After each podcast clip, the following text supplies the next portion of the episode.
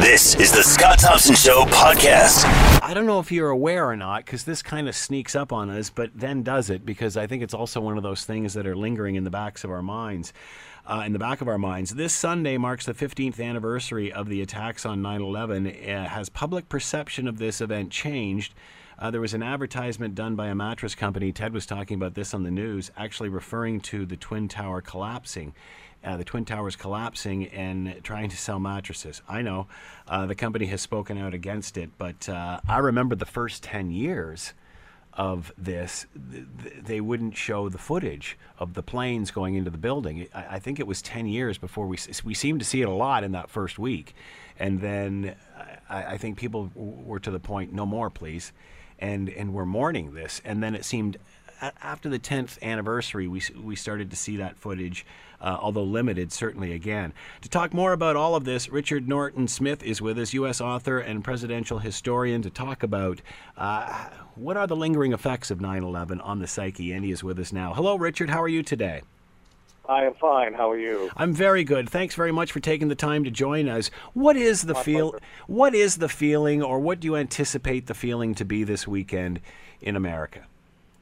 Well, you know, it's funny. In some ways, what really stands out is how little has changed uh, over the last 15 years. I mean, if you if you stop to think um, in in a very real sense, uh, both American foreign policy and much of our domestic politics can be traced directly back to what happened that day, and and everything that has happened since. Um, uh, it's become uh, fodder for the current campaign. Um, there, there's a really fascinating poll this week. Uh, Pew did a poll, and they're, they're very, you know, um, credible outfit, and and they found that 40 percent of those polled believed that we were more vulnerable today to a similar style attack, um, and um, 31 percent, I think, thought we were less or, or equally vulnerable. So you, after 15 years, 75 percent of those at least answering that particular poll believed that we had made no progress in terms of protecting ourselves. Um, that's cause for concern, it seems to me. But but even more, it's become partisan. Like re- remember after 9/11, the extraordinary suspension of partisan politics. Um, it, you know, no one expected it to last this long.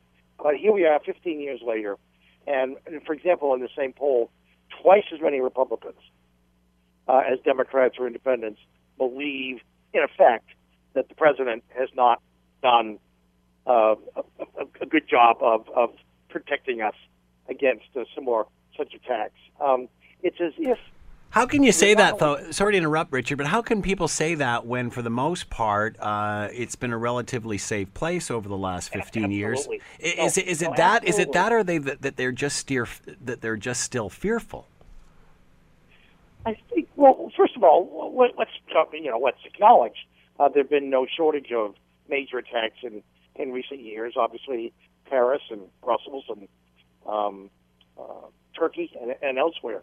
Uh, San Bernardino uh, in our own country. Mhm. So you know, there's no shortage of of, of news in effect uh, uh, surrounding all of this. I think, however, it's less a kind of considered, thoughtful weighing of all of the facts, and more uh, another reflection of just how politically polarized we we become. Yeah. I mean, I'll, I'll predict. You know, if if the, the, if the current president, for example, were a Republican, those numbers would be would be reversed. So it has less to do with the demonstrable absence of of attacks over the last 15 years, um, and more to do with the you know incredible, intense, polarizing nature of American politics. How do you how does how does a country overcome that? I mean, and we're seeing it all over the world. I mean, it's it's divisive Yeah, all yeah, over the world. Yeah. Well, you know, you're not going to like this. I mean, part of part of this. I mean, the media has. You know, there's no such thing as the media. Yeah. All right. However, let's face it. Um, um, there are large par- portions of the media that are dependent upon clicks and eyeballs, and you get more clicks and eyeballs with controversy. Mm-hmm. Um, and and po- politicians, remember the uh, congressman from South Carolina two years ago who interrupted the president's State of the Union address by shouting, "You lie." In an earlier time, he would have been shamed, but in our own time, you know, he became overnight a celebrity, and and vast amounts of campaign funds, you know, poured into his his coffers. It's it's the nature of the political process. I mean, the current campaign is a classic example. Um, it does seem to be vastly preoccupied with today's poll. Uh, you know, or uh, I mean, it's the it's the political approach, if you if you know what I mean. It's the mechanics of running for president. There's very little. Uh, if you look at the ads, for example, that that the two candidates are running, um, they say almost nothing about what they would actually do Yeah. as president. It, it's all about um, exploiting the perceived deficiencies of uh, of their opponent. In other words, we we At what? Let me ask this one question though, Richard. On the Yeah. media, at what point do we start accepting that social media and the people's own ability to communicate with each other and grab headlines is just as powerful as traditional media? And then at that, and then and then at that point, at what point do we finally admit the media is just a reflection of the public? Well, I, I think we're there, and in fact, I think that's an excellent point. The fact of the matter is, the nature of democracy is, you stand in front of the mirror. All right? Mhm. we get what we deserve. Yeah, Quite yeah, frankly, yeah. we get what you know we um, want, and um, but I think you're absolutely right. This this may be the election where social media really have come of age. Uh, I I saw it just today. But no, I guess my point in all of this is, Richard, once the social media is as powerful as we all think it is now, or more powerful, Yeah. uh, then do we start blaming social media? Because in the effect, what social media is, is the people. Then do we blame the people? Well, well, you know what? That's called. Well, you know what? That's called responsibility. yeah. I mean, democracy requires that as well. I mean, we're all we are we are responsible for the government and the political culture that we produce, um, whether we vote or not, um, how we contribute to the ongoing debate, um, whether we um, embrace conspiracy theories in lieu of substantive argument.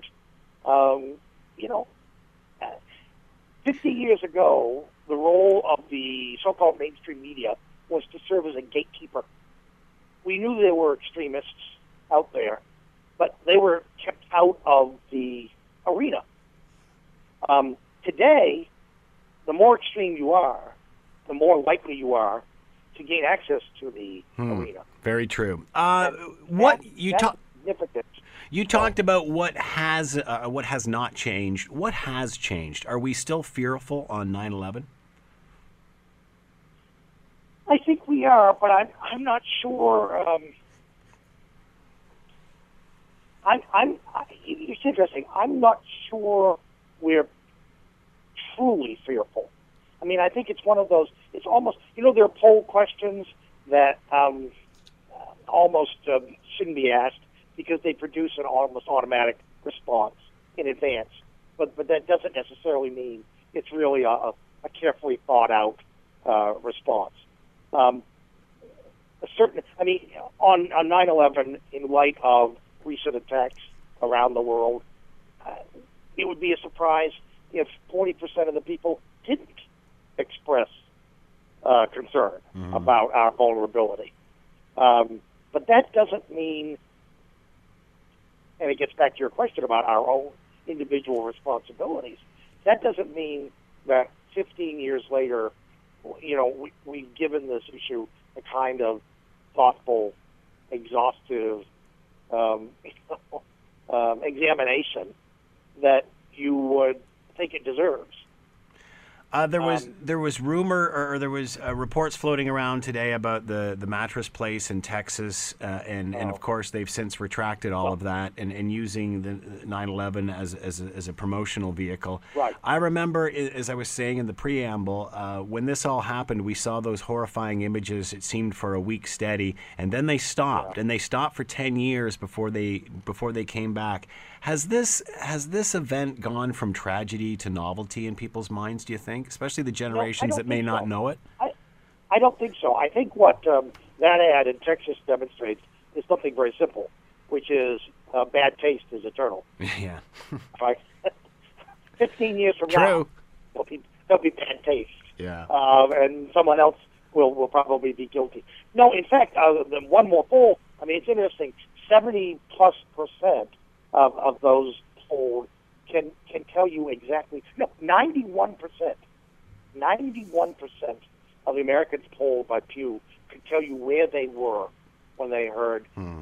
about 9/11.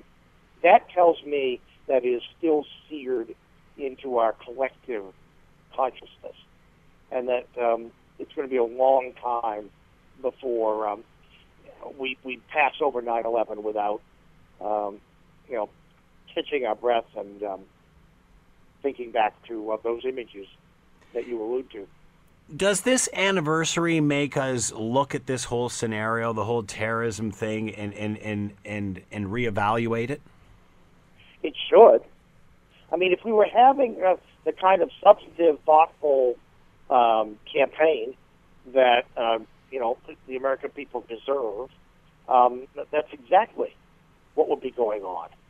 Um, I'm not sure anyone would maintain that that in fact is is is happening. But again, that well, go ahead. Richard Norton Smith has been with us, U.S. author and presidential historian. Richard, if we want to find out more about you, website we can go to. Oh, actually, yeah, you can just go on to uh, presidentsandpatriots.com. All one word. Richard Norton Smith has been with, with us talking about the anniversary, upcoming anniversary this Sunday, marking the 15th anniversary of the attacks on 9 11. Richard, thank you very much for the time and uh, much appreciated. Thank you for your interest.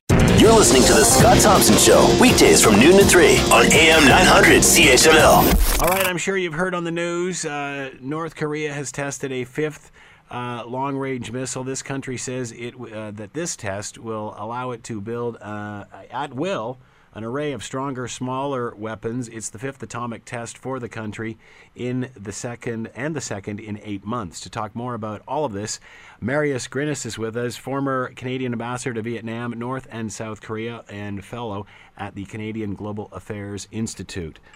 And with us now. Hello, Marius. How are you today? Uh, hi, doing really well. I should mention that I grew up in Hamilton and went to St. Patrick's and uh, Cathedral Boys High School. It's oh, it is great that uh, you're talking to Hamilton now, and this is a very big uh, week in Hamilton weekend. This is Super Crawl, where the arts community goes nuts, and thousands and thousands of people came to town. Super.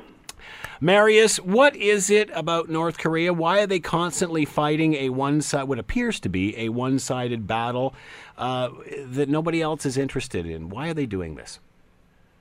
Well, the I'm not sure if it's a one-sided uh, battle because uh, North Korean uh, leadership has been very, very astute in um, in in uh, garnering the type of, uh, shall we say, publicity like this fifth uh, nuclear test, and certainly annoying uh, the people who they consider as their enemies, uh, that is uh, the United States and South Korea.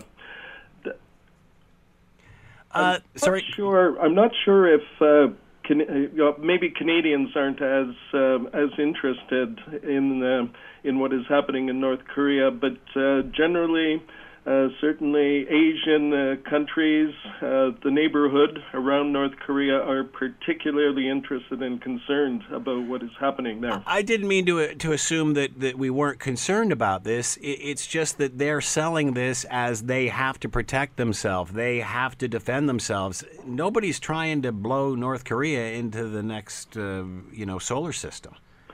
agreed, but it's part of the uh, the polemics and the propaganda, and certainly it helps uh, Kim Jong Un, uh, the leader, to say that we are being threatened with invasion from uh, from the United States, for instance, and we have to continue to be strong to repel all those nasty enemies that are out there. It uh, it can help its uh, his own.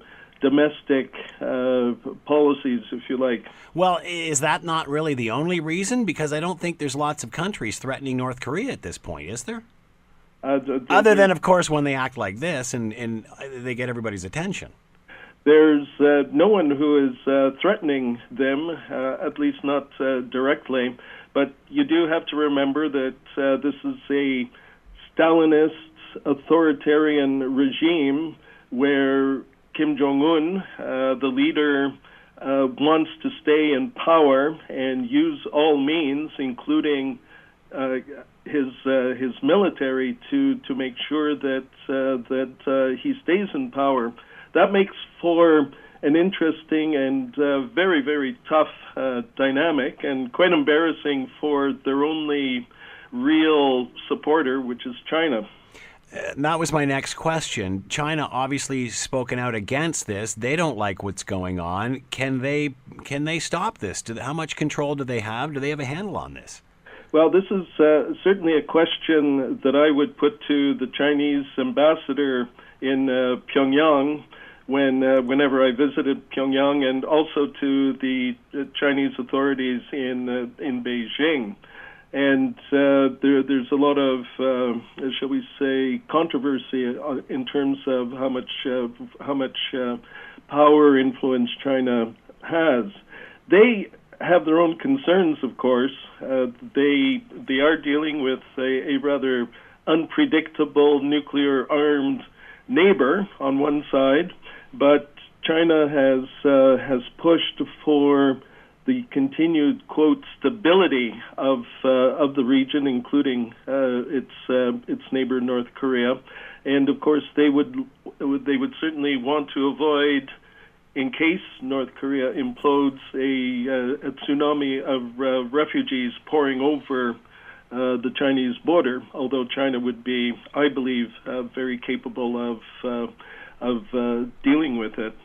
So again, it's uh, it's China that is, that is uh, truly the key uh, to solving, I believe, the issue of of North Korea, hopefully in a very peaceful manner.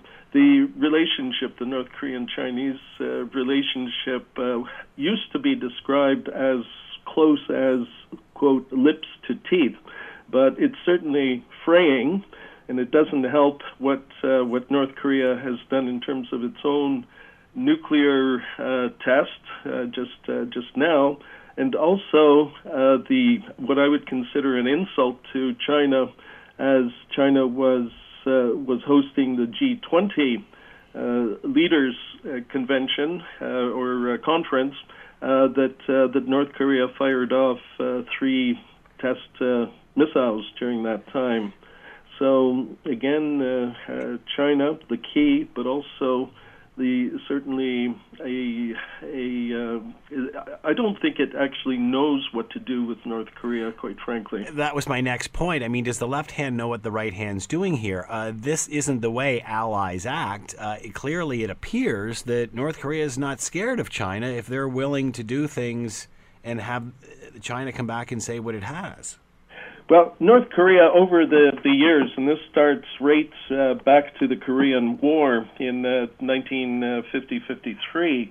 Uh, certainly, North Korea seems to have a what I would consider a well-calibrated sense of uh, China's reluctance uh, to to do anything uh, that that would that would cause North Korea to, to fall. Quite frankly, and so it can thumb its nose uh, at uh, at China, and up to now can uh, can get away with it. I don't know, and, and of course China has uh, has been uh, rather patient, even as it has been um, insulted, if you like, uh, on a number of occasions, especially when during previous before previous nuclear tests, China said, "Don't do it." and North Korea did it. Is North Korea playing both both sides of this coin by by using the threat of the West and then uh, you know poking China? I I'm not sure. I don't get a a great sense of of uh, North Korean sophistication in terms of overall uh, diplomacy, which, uh, quite frankly, is uh, is dictated from uh, from the top, and it doesn't really matter what its North Korean uh, diplomats around the world have to say. So I don't think it's uh, a particularly sophisticated game that uh, that they try to play off uh, one side against uh, against the other. But uh, everything that they have tried, I think, has has not led to what they want, which includes, of course, official relations with uh, with the United States. Is the UK is North Korea a bigger issue for China than it is the rest of the world? In other words, is it China's responsibility to keep a handle on this? Well, one one could argue uh, that uh, that it uh, that it is, uh, especially given the proximity and the unpredictability of uh, of North Korea. But uh, but frankly, it's it's a problem for the entire world, the United Nations, the Security Council, because you you have a country that has exported its nuclear and missile expertise expertise to other uh, countries uh, who are not necessarily particularly uh, wonderfully well uh, well behaved. It uh, North uh, North Korea has has conducted all sorts of um, games, if you like, in terms of smuggling, and and has sometimes gotten away with it, not always. Uh, the biggest issue, I think, is uh, is exporting its its nuclear expert, expertise against uh, what uh, what the rest of the world would hope is a a, uh, a, a solid, robust uh, non-proliferation uh, treaty, and uh, that that's one of the big dangers. The nuclear technology is is also another one, a, a true threat in in terms of global concerns. At what point does China say enough's enough? Well, it appears uh, so far that uh, China has uh, has certainly not reached that uh, that point, and uh, again, uh, as I mentioned, there is a re- reluctance in terms of of stability. the within North Korea, the danger of an implosion. I think ultimately, they China still has to uh, to figure out that it's in its long-term strategic interest to have a unified Korea, i.e., North and South Korea, uh, unified. Uh, but they're not uh, they're not there yet. I think uh, some of the concerns of uh, China have to do with with the United States, its rebalancing or pivot towards Asia Pacific, mm-hmm. and what what I have called the great new game uh, that is being played uh, between China and uh, and the United States. So North Korea can be looked at as uh, as one of the pawns, an important pawn, but nevertheless a, a pawn in the bigger great game. Is there any advantage to China for this rogue behavior, or is it just a thorn in the side for them? It's probably uh, probably a bit of both, in in the sense that um, the perhaps the advantage is to ensure that that there is concern, focus on uh, on North Korea and uh, perhaps uh, away a little bit away the attention away from uh, China's own increasing military uh, capacity. Uh, that that you you could certainly argue argue that. Um, but in the long term, again, I, I do think that uh, it's in its strategic interest to to make uh, to make a unified Korea. As you were alluding to, uh, you know, China is obviously changing, albeit very, very slowly. Um, how does how, how does North Korea react to that? I mean, how can they not do the same? Interesting. The I have uh, in the past argued that uh, that Vietnam, for instance, would be an ideal model of a country that uh, is still a communist authoritarian state, but is prospering under what they call capitalism with uh, socialist uh, characteristics. And of course, uh, Vietnam has um, has uh, used that kind of model of quite successfully, uh, mimicking what what China has done. I, I do know that Kim Jong Un's uh, father, uh, uh, Kim Jong Il, uh, had traveled quite extensively to to China and uh, to some of its uh, prospering economic zones near near Hong Kong, and possibly was considering changes.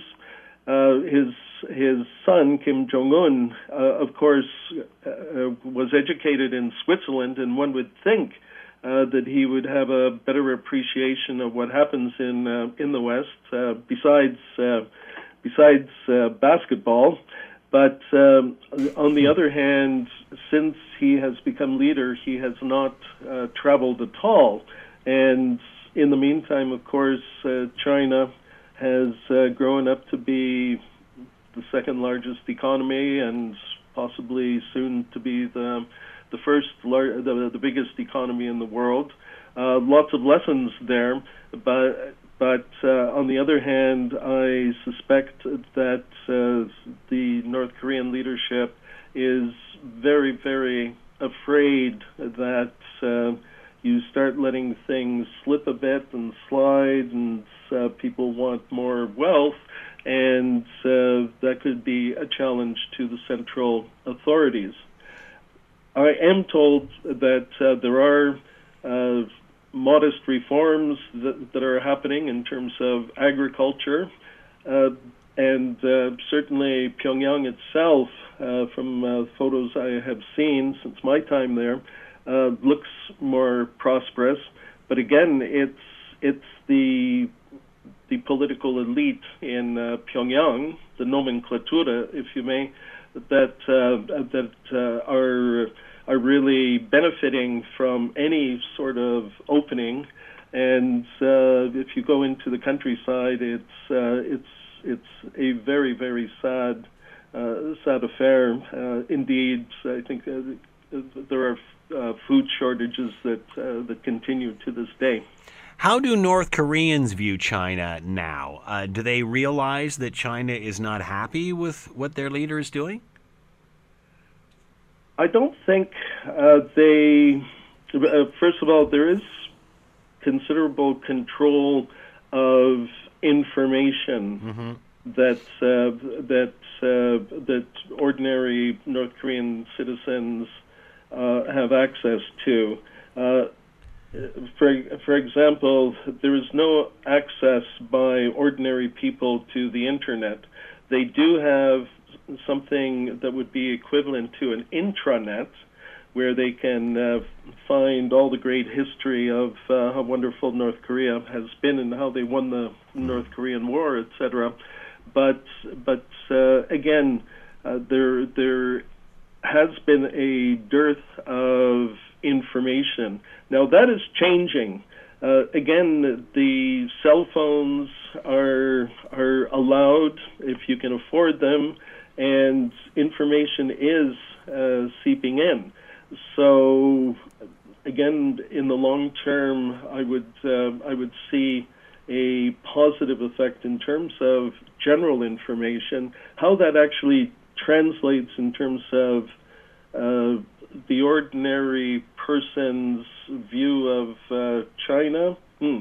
Difficult to say. What is what has happened in uh, the past and continues is uh, when you go to see uh, the occasional uh, market area where there where there is trade, you will see that about 90% of the goods come from from from China.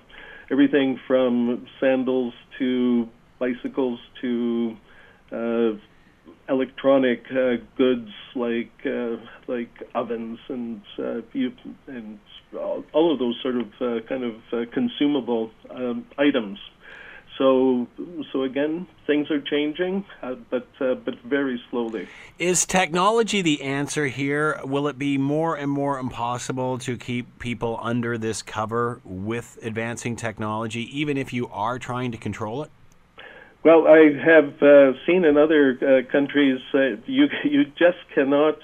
Uh, any authority cannot ultimately control uh, the advance of technology. I'm talking about uh, computers, cell phones. Mm-hmm. I've, uh, I've, certainly seen uh, places like uh, like Vietnam, which uh, in my time there in the 90s certainly tried to to control computer access, etc. And I've seen young people get around that so so easily. So I, I expect and hope that that will uh, will actually happen in uh, in a place like North Korea.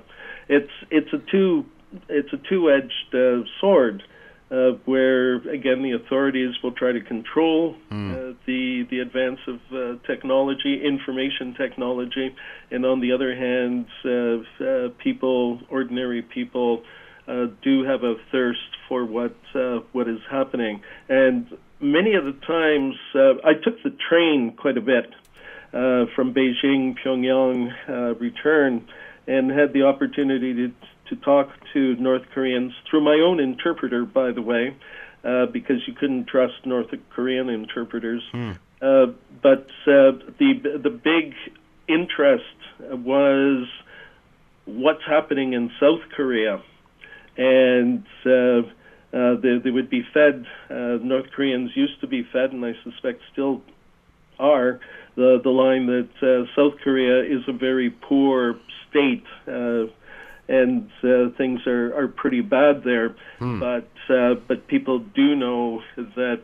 uh, that Seoul is full of uh, full of skyscrapers and everybody has a car and and all of that uh, kind of stuff. And I think they uh, North Koreans are becoming um, uh, somewhat envious of that uh, of that uh, situation. We only have a, about 30 seconds left. Will this continue? Will we just continually see test after test, you know, provo- provocation after provocation? Well, it's it's been interesting to see uh, to the reaction. Everybody's condemning the the uh, the test number five, uh, calling for even stronger uh, UN sanctions, and all that is uh, fine. UN's uh, again, uh, you know, sanctions against uh, technology that could could help their missile program or or their nuclear program, but but nothing really concrete has has stopped them. And one could argue that UN sanctions ultimately have not worked uh, the way that they were intended to, and that uh, the diplomacy of engagement has uh, has also not not worked. Uh, diplomats are very very patient people, look long term, and they try to uh, to do the the needful in a way that does not lead to violence or or war. But uh, but again, I think China is is the key to figuring it out that uh, it's in its strategic interest to to stop uh, sheltering uh, North Korea as it has in the past. Marius Grinius has been with us, former Canadian ambassador to Vietnam, North and South Korea, fellow at the Canadian Global Affairs in, uh, Institute. Marius, thank you very much for the time and insight. Fascinating discussion. Thank you. My pleasure. You're listening to The Scott Thompson Show, weekdays from noon to 3 on AM 900 CHML. All right, we all knew where we were when we heard the sad news that uh, Gordon Downie had inoperable brain cancer. And of course, we all know where we were when that big concert was on, and uh, people gathered on decks and docks and backyards and in community centers and right the way across the land to to watch this uh, amazing piece of Canadian history. Uh, Gord Downie has had a secret project which he has been working on. He is set to release an album and a graphic novel devoted to a First Nations boy who died escaping a residential school. To talk more about all of this, Eric Alper is with us, music publicist, and he is with us now. Hello, Eric. How you doing today? I'm good, Scott. How are you? Good. Thanks for taking the time to join us. Uh, did, did anybody know about this? How private was this?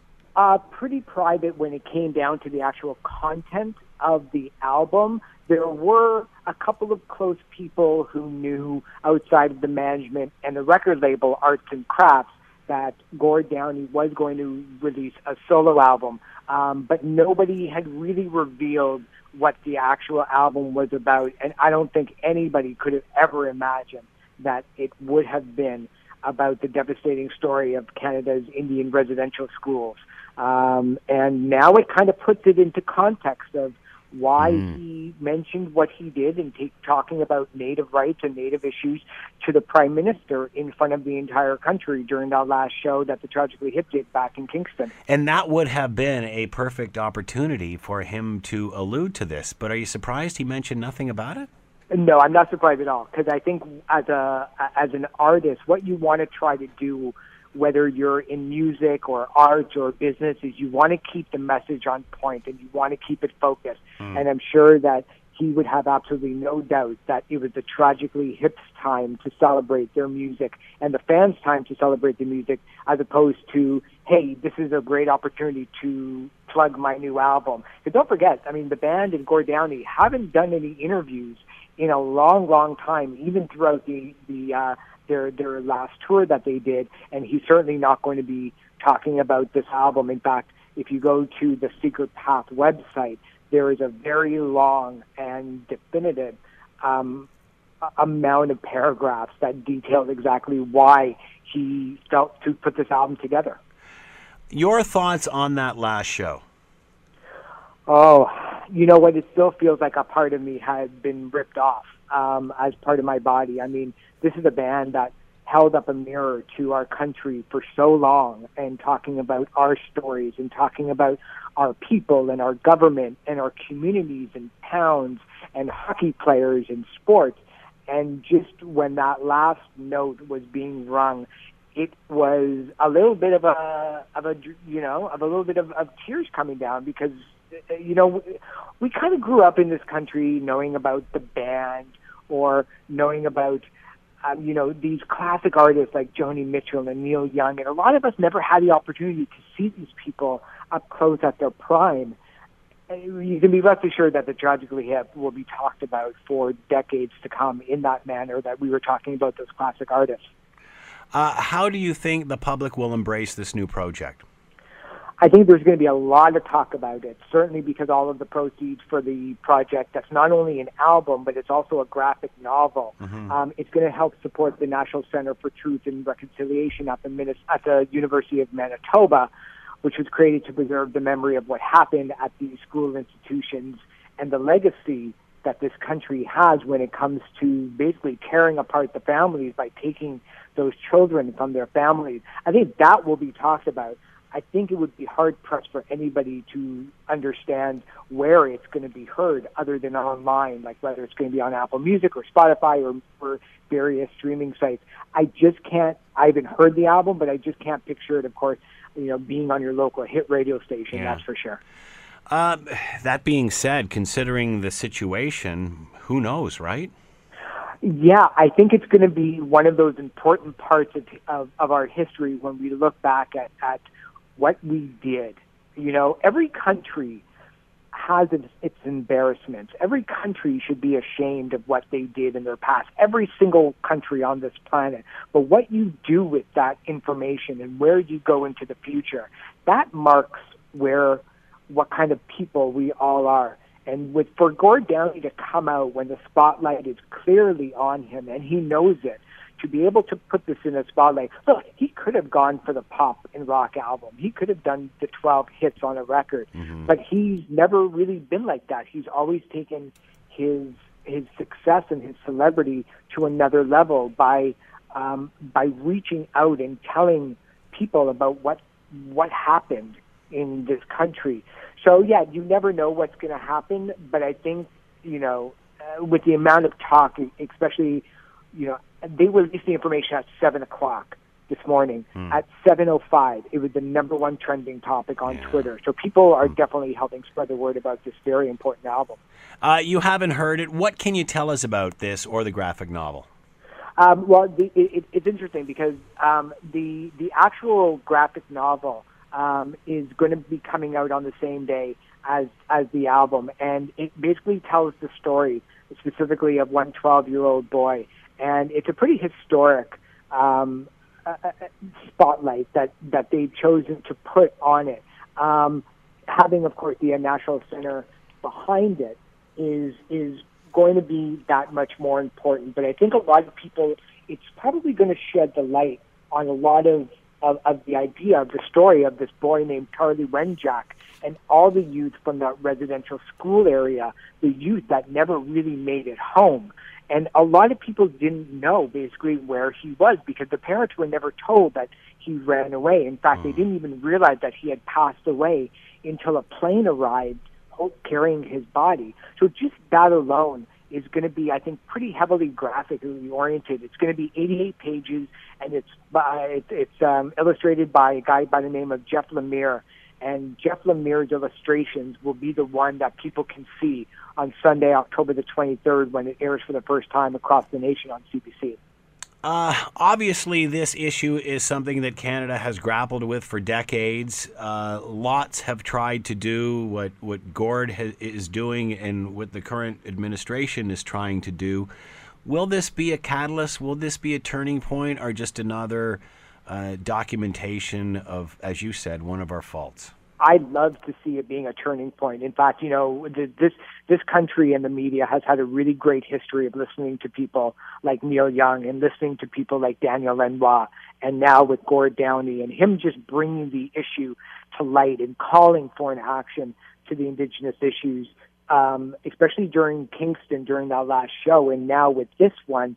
Um, this isn't the only thing that's happening based around around the the anniversary of of his death. In fact, there's going to be um, a number of events that are going to be happening around the center. I'm sure it's going to be a real hard moment if you are a politician in Ontario and and especially in Ontario, but for the other provinces, to deny what Gord Downie would like to see because I think there's one issue, there's one segment of the population that will always fight for Native rights and, and, and Indigenous issues. And then there's another where it's the every man on the street, the every woman on the street, kids that are learning about where we come from as people and us as a nation. They're going to be reacting to this saying, if you fall on the wrong side of somebody like Gord Downie, you're in the wrong. Hmm. And then it's up for all of us to get educated so that we're, we become – not intolerant of these issues, but more education um, in our brains about where this story come from and, and how we got from there to here. Because I don't think that you can talk about us as a nation without figuring out where we came from in the first place. And both released October 18th? Um, yeah, actually, they'll be um, uh, actually on October the, uh, I think it's the October the 23rd is, is when they, it's going to come out. But then basically um, on October the 23rd is going to be the CTV, the CBC television special, and then the book and the the album comes out on the week before. Yep, on the 18th. Eric Alper has been with us, music publicist. Gord Downie has had a project he's been working on, a uh, album, and I guess it started as poetry, then became an album, and a graphic novel devoted to a First Nations boy who died escaping residential the residential school system. Eric Alper has been with us, music publicist. Eric, as always, thanks for the time and insight. Much appreciated. Hey, thanks so much, Scott. Have a great weekend. You're listening to The Scott Thompson Show, weekdays from noon to 3 on AM 900 CHML. Supercrawl taking place this weekend on James Street in Hamilton. Uh, another great lineup, another great edition of. To talk how it's even bigger and better this year, Tim Potocic is with us, co-owner of Sonic Unyon, organizer of Supercrawl, and with us now. Hello, Tim. How you doing? I'm great, Scott. How are you? I'm doing very well. I'm sh- I'm sure you're running around like a chicken with your head cut off uh, at this point. But are things going smoothly as you're slowly kicking this off? Things are, uh, for the most part, perfectly on track. It's great. Uh, and and tell people how this is different from say last year or the year before's dis- the addition of. Well, I just have to say everything's just a tiny bit bigger. Um, more vendors, more bands, a little bit bigger stages, some stage position change, some stage positioning changes. The circus performance is uh, custom designed for Supercrawl this year, so it's like uh, you got all this new gear and they wanted to try it out, so they've designed this incredible show with girls uh, winching up and down walls on ropes. It's amazing. So yeah, we're, uh, we're So pumped. what? Uh, the big bicycle or tricycle wasn't enough. I mean, uh, this sounds like like, this sounds like this is going to be interesting because it's always a very interesting part of the crawl. For sure, we like to mix it up, you know. And um, I'm yeah, I'm really excited. And the, the cool thing about the new shows, they've been rehearsing down here all week a little bit, but they're going to do a rehearsal tonight actually, and um, nobody knows about. We're just going to do a tweet tweet out uh, just after nine. They're going to rehearse for 30 minutes. They're going to do the show without the pyro, just scaling up and down the walls to the music and and reenacting the show. So we get like kind of like a show in three quarters um, instead of just one, which is really awesome. I remember seeing that on the Friday afternoon a couple of years ago when we were broadcasting from there. So a lot of this stuff, from what we understand, it, it, it, it's new stuff. We haven't seen it before. Nobody's seen it yet. Nobody has ever seen this show, so should be pretty fun. All right, uh, give us a, a little taste of the entertainment that's coming up. Oh boy, tonight's the rock night. So we've got the Trews uh, and uh, the Reason uh, reuniting. The Reason local band reuniting to play and open for the Trews on the main stage, and then on the second stage we've got the Dirty Nil, who are uh, up and comers for sure, punk rock band, and uh, uh, F Expletive Up is uh, playing uh, as headlining that stage. So it's going to be it's pretty punk rock. We got a pretty punk rock. Um, second stage down by Murray Street and a pretty rock and roll stage at the main stage and some amazing talent on the local stage in between. All right, so as it rolls through the weekend, what can we expect? Stay if you're going out there for a Saturday afternoon. Uh, well, I hope you like crowds. It's going to be busy. Um, so lots of people. We've got close to 40 food trucks, over 100 vendors, performances going on from noon. Well, today we've got performances going on from 6 until midnight. Tomorrow we've got performances midnight or noon till midnight. It's just it's action packed. There's something for everybody. There's a massive family zone, so you can bring the kids down and do tons of like hands-on arts and crafts for the kids. We've got 24 vendors in that area that are explicitly uh, there to uh, to engage uh, kids under 10, under 12. Um, so something for everyone. Tips for somebody who's never been to this event. What's the best way to do Supercrawl? Uh, best way to do supercrawl. Well, be prepared, be prepared to walk. We've got almost two kilometers of uh, road closure, so the festival has grown geographically a little bit. Um, and uh, yeah, it's like you know the best thing to do at supercrawl is maybe walk it, but get involved, do it. We've got two art installations that you can uh, activate with. So there's one that's a cloud-based system. You can push the clouds around, and then we've got another one the skeet ball, flaming skeet ball, so you can go and play skeet ball depending on how high you score. It determines how high your flame will shoot into the air. so there's all this like really cool interactive stuff that you can do, and uh, you should really do it. It's not the same if you don't. Tim Potocic, co-owner of Sonic Unyon, organizer of Supercrawl. It is going on now and all weekend long in the downtown, in downtown Hamilton, of course, all around James Street. Uh, Tim, good luck with it again this year. Can't wait. Thank you very much. The Scott Thompson Show, weekdays from noon to 3 on AM 900 CHML.